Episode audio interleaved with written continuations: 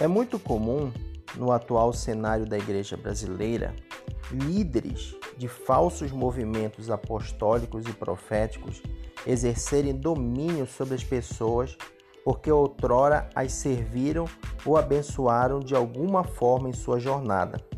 Tais indivíduos requerem o pagamento do seu serviço através de controlar emocionalmente as pessoas a ponto de interferirem diretamente em questões pessoais, como com quem deve se casar, que roupa deve usar, quando podem tirar férias ou que tipo de música pode ouvir.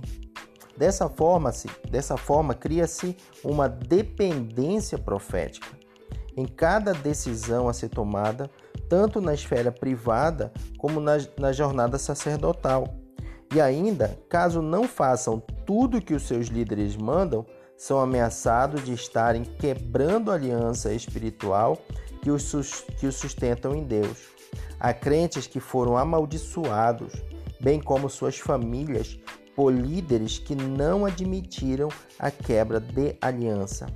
Essa é uma realidade triste, porém bastante comum que precisamos resistir nos dias tenebrosos em que vive vivemos. Isso é fato. Isso já aconteceu comigo algumas vezes e a gente precisa se libertar dessa, dessa condição. Nunca se deixe manipular pelo sentimento de gratidão que você tem por alguém. Gratidão nada tem a ver com escravidão. Ouça tudo que for liberado à sua vida por homens de Deus porém julgue tudo e retenha apenas o que for bom.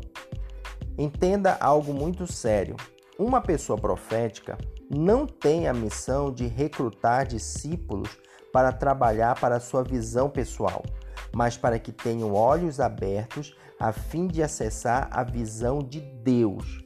E qual é a visão de Deus? Segunda Reis, capítulo 6, versículo 17. Consulte lá.